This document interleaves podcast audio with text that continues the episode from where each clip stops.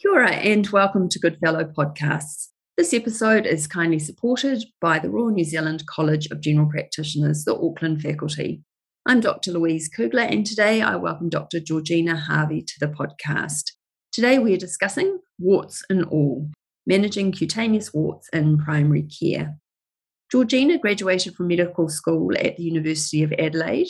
She is a Fellow of the Royal Australasian College of Dermatologists and a Fellow of the Royal Australasian College of Physicians, the Paediatric Division. She lives and works in Auckland as a paediatric dermatologist at Starship Hospital. Kia ora and welcome to the podcast, Georgina. Thank you very much for having me on. Today we're discussing viral warts. For the purpose of this podcast, we won't be discussing annual genital warts, rather simple cutaneous viral warts. So let's start with a definition. What is a viral wart? A viral wart is a common lesion, which is benign, and they occur due to infection with the human papillomavirus, and another name for them are verruca. So who gets warts and how common are they? So warts are most common in children, with a prevalence of up to thirty percent in primary school children, but warts can occur in people of all ages. And warts are also more common in patients who are immunosuppressed. So what causes cutaneous viral warts? Cutaneous viral warts are due to infection with the human papillomavirus, also known as H P V. And the specific types that cause cutaneous warts are types one, two, four, twenty-seven and fifty-seven. H P V is spread by direct skin-to-skin contact or by autoinoculation within the same person. Now, H P V likely enters the epidermis through a cut or abrasion at the skin surface, and then once in the skin, it infects the basal cells where it replicates. Thinking about the clinical features of a viral wart, what are the common features that we should be looking for? So there are lots of different types of viral warts, so I'll speak about them individually. And the most uh, frequent one that we'll encounter is that of the common wart. So a common wart looks like a hyperkeratotic dome-shaped papule or a plaque. They're usually located on the fingers or the backs of the hands, as well as the knees and the elbows. And these sites are most typically affected because they're the sites where we have the most trauma and so presumably the most cuts and abrasions on the skin where the virus can enter the cell, uh, basal cells. But you can get common warts anywhere on the skin. If you look at common warts very closely, particularly with a dermatoscope, you might see tiny black dots, and these represent hemorrhage into the stratum corneum. Very occasionally, you can see a linear arrangement of the warts, and that occurs due to autoinoculation from scratching. The next most common type of wart that we'll see are plantar or palmar warts, and their name reflects their location. So they're located on the soles of the feet or the palms of the hands, and they're thick endophytic, endophytic meaning extending inwards um, lesions. And on their soles, their deep inward growth can lead to discomfort or pain from pressure or on walking. The next type of warts that we most commonly see are plane warts, plane spelt P L A N E, also called flat warts. And plane warts are skin-coloured, pink or brown, flat-topped, just very slightly elevated papules, and they have a relatively smooth surface compared to the more typical bumpy surface that we see in common warts. And plane warts are usually seen on the backs of the hands, the arms, or the face. There are also filiform warts. Filiform warts are usually seen on the face, and they're a protuberant lesion with slender finger-like projections. Occasionally, you might see a patient with warts that are described as butcher's warts. These are extensive, and they're sometimes described as cauliflower-like, usually on the palms or the backs of the hands, sometimes around the fingernails, in people who process meat or fish. There's another rare form of warts, a condition called epidermodysplasia verruciformis. This is a genetic disease, and it's characterised by a susceptibility to skin infection with very specific H P V types. It usually presents in childhood with widespread papules that look like plain warts. They can also just look like small macules or thin plaques, similar in appearance to pityriasis versicolor. It is important to recognise this condition because these patients do have a high risk of squamous cell carcinomas developing in the sun-exposed areas. So you've given us some lovely explanations, but thinking about diagnosis, you mentioned a dermatoscope. Do we need a dermatoscope? How do we go about diagnosing them? You don't need to have a dermatoscope. Usually you can diagnose warts clinically with a general examination on its own. But if you do have a dermatoscope, it can be helpful to distinguish warts from other diagnoses. Another useful piece of equipment for diagnosing warts is a scalpel blade. So in a hyperkeratotic lesion, you can use the scalpel to pare back the surface. And as I mentioned earlier, you can sometimes see the pinpoint black dots in some warts. I find this particularly helpful with plantar warts when you're distinguishing between a corn, which will not have any black dots, and a plantar wart, which will have the black dots. And those black dots are the small capillary um, vessels within the wart itself. That's a great tip. Thank you. So thinking about differential diagnoses, what do we need to consider when seeing a skin lesion that looks like a wart? What else could it be? The location of the wart influences what diagnoses we're considering to some extent. So, for example, with a plantar wart on the foot, we should also consider a corn as a differential diagnosis. Corns are located at sites of pressure, although you may also have a wart at these locations of pressure. Warts and corns can be differentiated by two simple methods.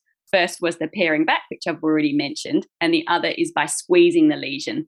So tenderness with a wart is maximal with lateral pressure of, of the lesion, whereas tenderness with a corn is greatest with direct pressure. If you're seeing a periungual wart-like plaque on the finger, you should consider Bowen's disease. And very rarely, an amelanotic melanoma may persist as a periungual or plantar wart. And these are very important di- differential diagnoses to keep in mind. Elsewhere on the body, there are other differential diagnoses. So seborrheic keratoses can look sometimes similar to a wart. They can often be bumpy and verruca form, but dermoscopy of seborrheic keratoses is very helpful in distinguishing them. In a young child, on the body or the face, think about molluscum contagiosum. Molluscum contagiosum are quite characteristic in their appearance, and once you've seen them a few times, they're easy to spot, but they're more pearly in colour than a wart, and then there'll be multiple, and there's always a typical central umbilication in molluscum lesions. Other things to think about are squamous cell carcinoma or cutaneous horn. Cutaneous horns can arise from warts, but they can also arise from other lesions such as actinic keratoses, squamous cell carcinomas, and seborrheic keratoses. So thinking treatment now, do we need to treat warts? No, we don't need to treat warts. They often spontaneously resolve, and thus treatment is not essential.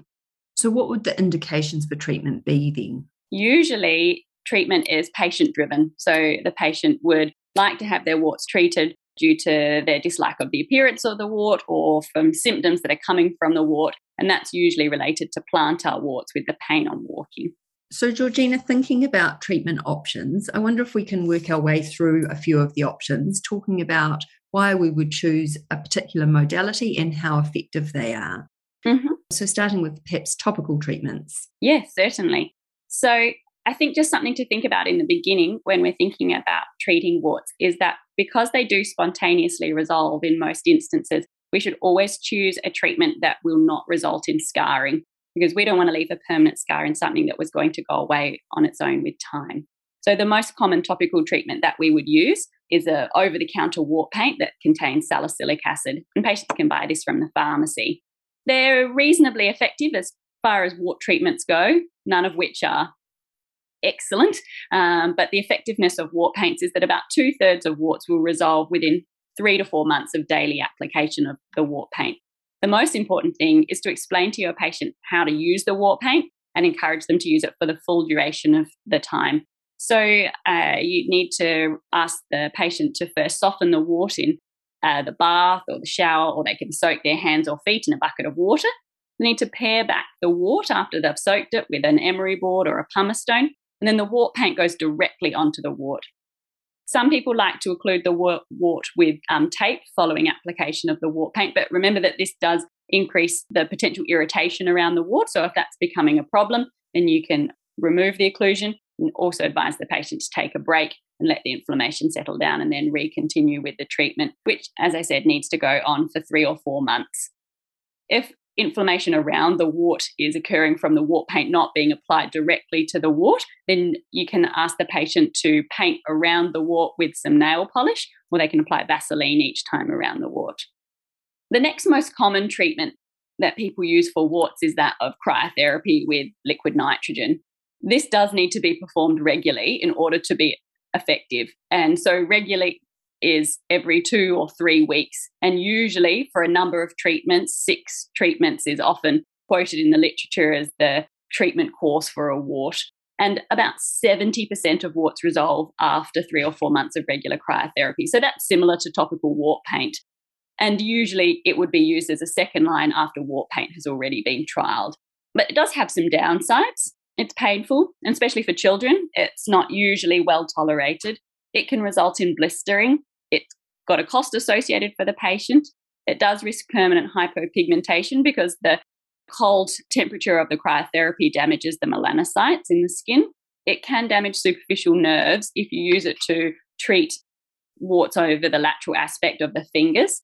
There's also a risk of causing a donut effect of the wart, and that happens when you use the cryotherapy to kill the wart in the centre, but the wart virus at the periphery of the lesion is not destroyed, and then after the completion of the cryotherapy, you've got a donut-shaped uh, wart.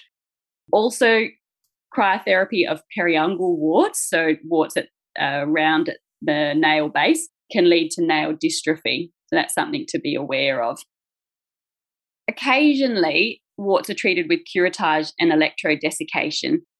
This is really only for exophytic lesions uh, where the treatment can be really superficial because we don't want to leave scarring if we use this technique. Other treatments that we might use are topical retinoids. So commonly one might prescribe adapalene. It's also called Differin. And adapalene is useful for planar warts or plain flat warts. So these are the ones that are located, as I mentioned, on the face or the backs of the hands, and the adapalene can be applied once a day. Another treatment is that of duct tape occlusion, and then there are some other specialist treatments that are fairly infrequently required but can be considered, such as cantharidin, topical immunotherapy, or intralesional bleomycin. So, Georgina, I wonder if we can just touch on cryotherapy, because there is differing practices out in primary care. Some people are using a cotton bud, others are using a cryogun, and it is quite common to see the donut wart that you've mentioned. So can you talk about the optimal treatment when doing cryotherapy, please? So with performing cryotherapy for warts, ideally you'd use a cryogun, and the wart needs to be frozen for up to ten seconds. It may well be a briefer freeze period if it's a small superficial wart, but it's important to see the ice ball form and a small rim of normal appearing skin around the wart to be treated in order that we ensure the entire wart and H P V infected cells are treated. Because as you mentioned, Louise, the donut effect comes from when we kill the wart virus in the centre of the lesion, but not the H P V infected cells at the perimeter of the lesion. And then with time, there will be recrudescence of the H P V infected cells in a donut shape with dead H P V uh, cells in the centre. That's wonderful. Thank you for clarifying that. So just moving on to outcomes now, you've mentioned spontaneous resolution. Tell us a bit more about this. And also, I wonder if we can just talk about treatment failure. Certainly. So up to two-thirds of warts spontaneously regress within two years, which is reassuring to be able to tell our patients, especially if they're not sure if they would like to have treatment or treatment has not been uh, effective. A large proportion of these resolve even sooner than the two-year time period. But if we are seeing treatment failure, there are a few things to consider. So it can be a red flag. And so in the first instance, it is important to reevaluate the lesion. And I'd suggest you use your dermatoscope uh, whilst you're doing this. Because if you're worried that there's a misdiagnosis, such as this lesion might represent a skin cancer, then it's really important that you do a skin biopsy to um, exclude this. Once you've reevaluated the lesion and you're confident that your diagnosis is correct and it is a wart, then the next step is to ask the patient how they're performing their treatment at home. For example, if you'd recommend a topical wart paint, then ask specific questions about how they've been using the paint, how often in this past week or weeks they've been applying it, and how many weeks or months the treatment's been going on for. Because oftentimes I find that people feel as though they've been using it for what feels like forever, but it's actually only been ad hoc for a month or so. And so it's just not been long enough or intensive enough. It's also important that in patients who have a high number of warts, which have been overly persistent, that we remember that this can be Uh, a presentation of patients who have suppressed cell-mediated immunity, and we could consider screening for this. That's a great tip. Thank you. Wondering about the role of H P V vaccination. Is there a role in preventing or treating cutaneous warts? That's a very good question, Louise. So the H P V vaccine that we have funded in New Zealand is Gardasil nine. Protects against nine types of H P V, increased from the quadrivalent uh, Gardasil vaccine that we had until two thousand seventeen.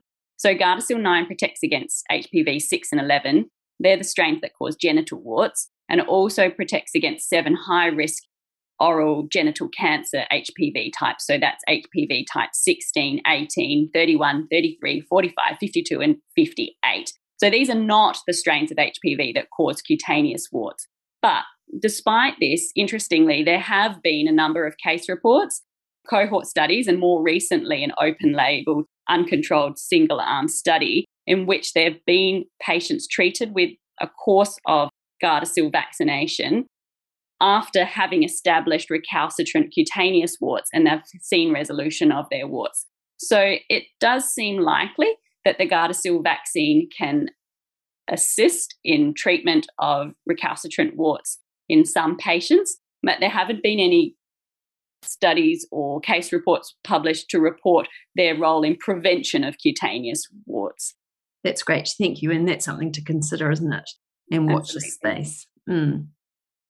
Well, thank you for your time today, Georgina. I wonder if we can just conclude our podcast with some take-home messages, please. Absolutely. So first up, I'd just like to remind everyone that warts are common and they generally don't require treatment.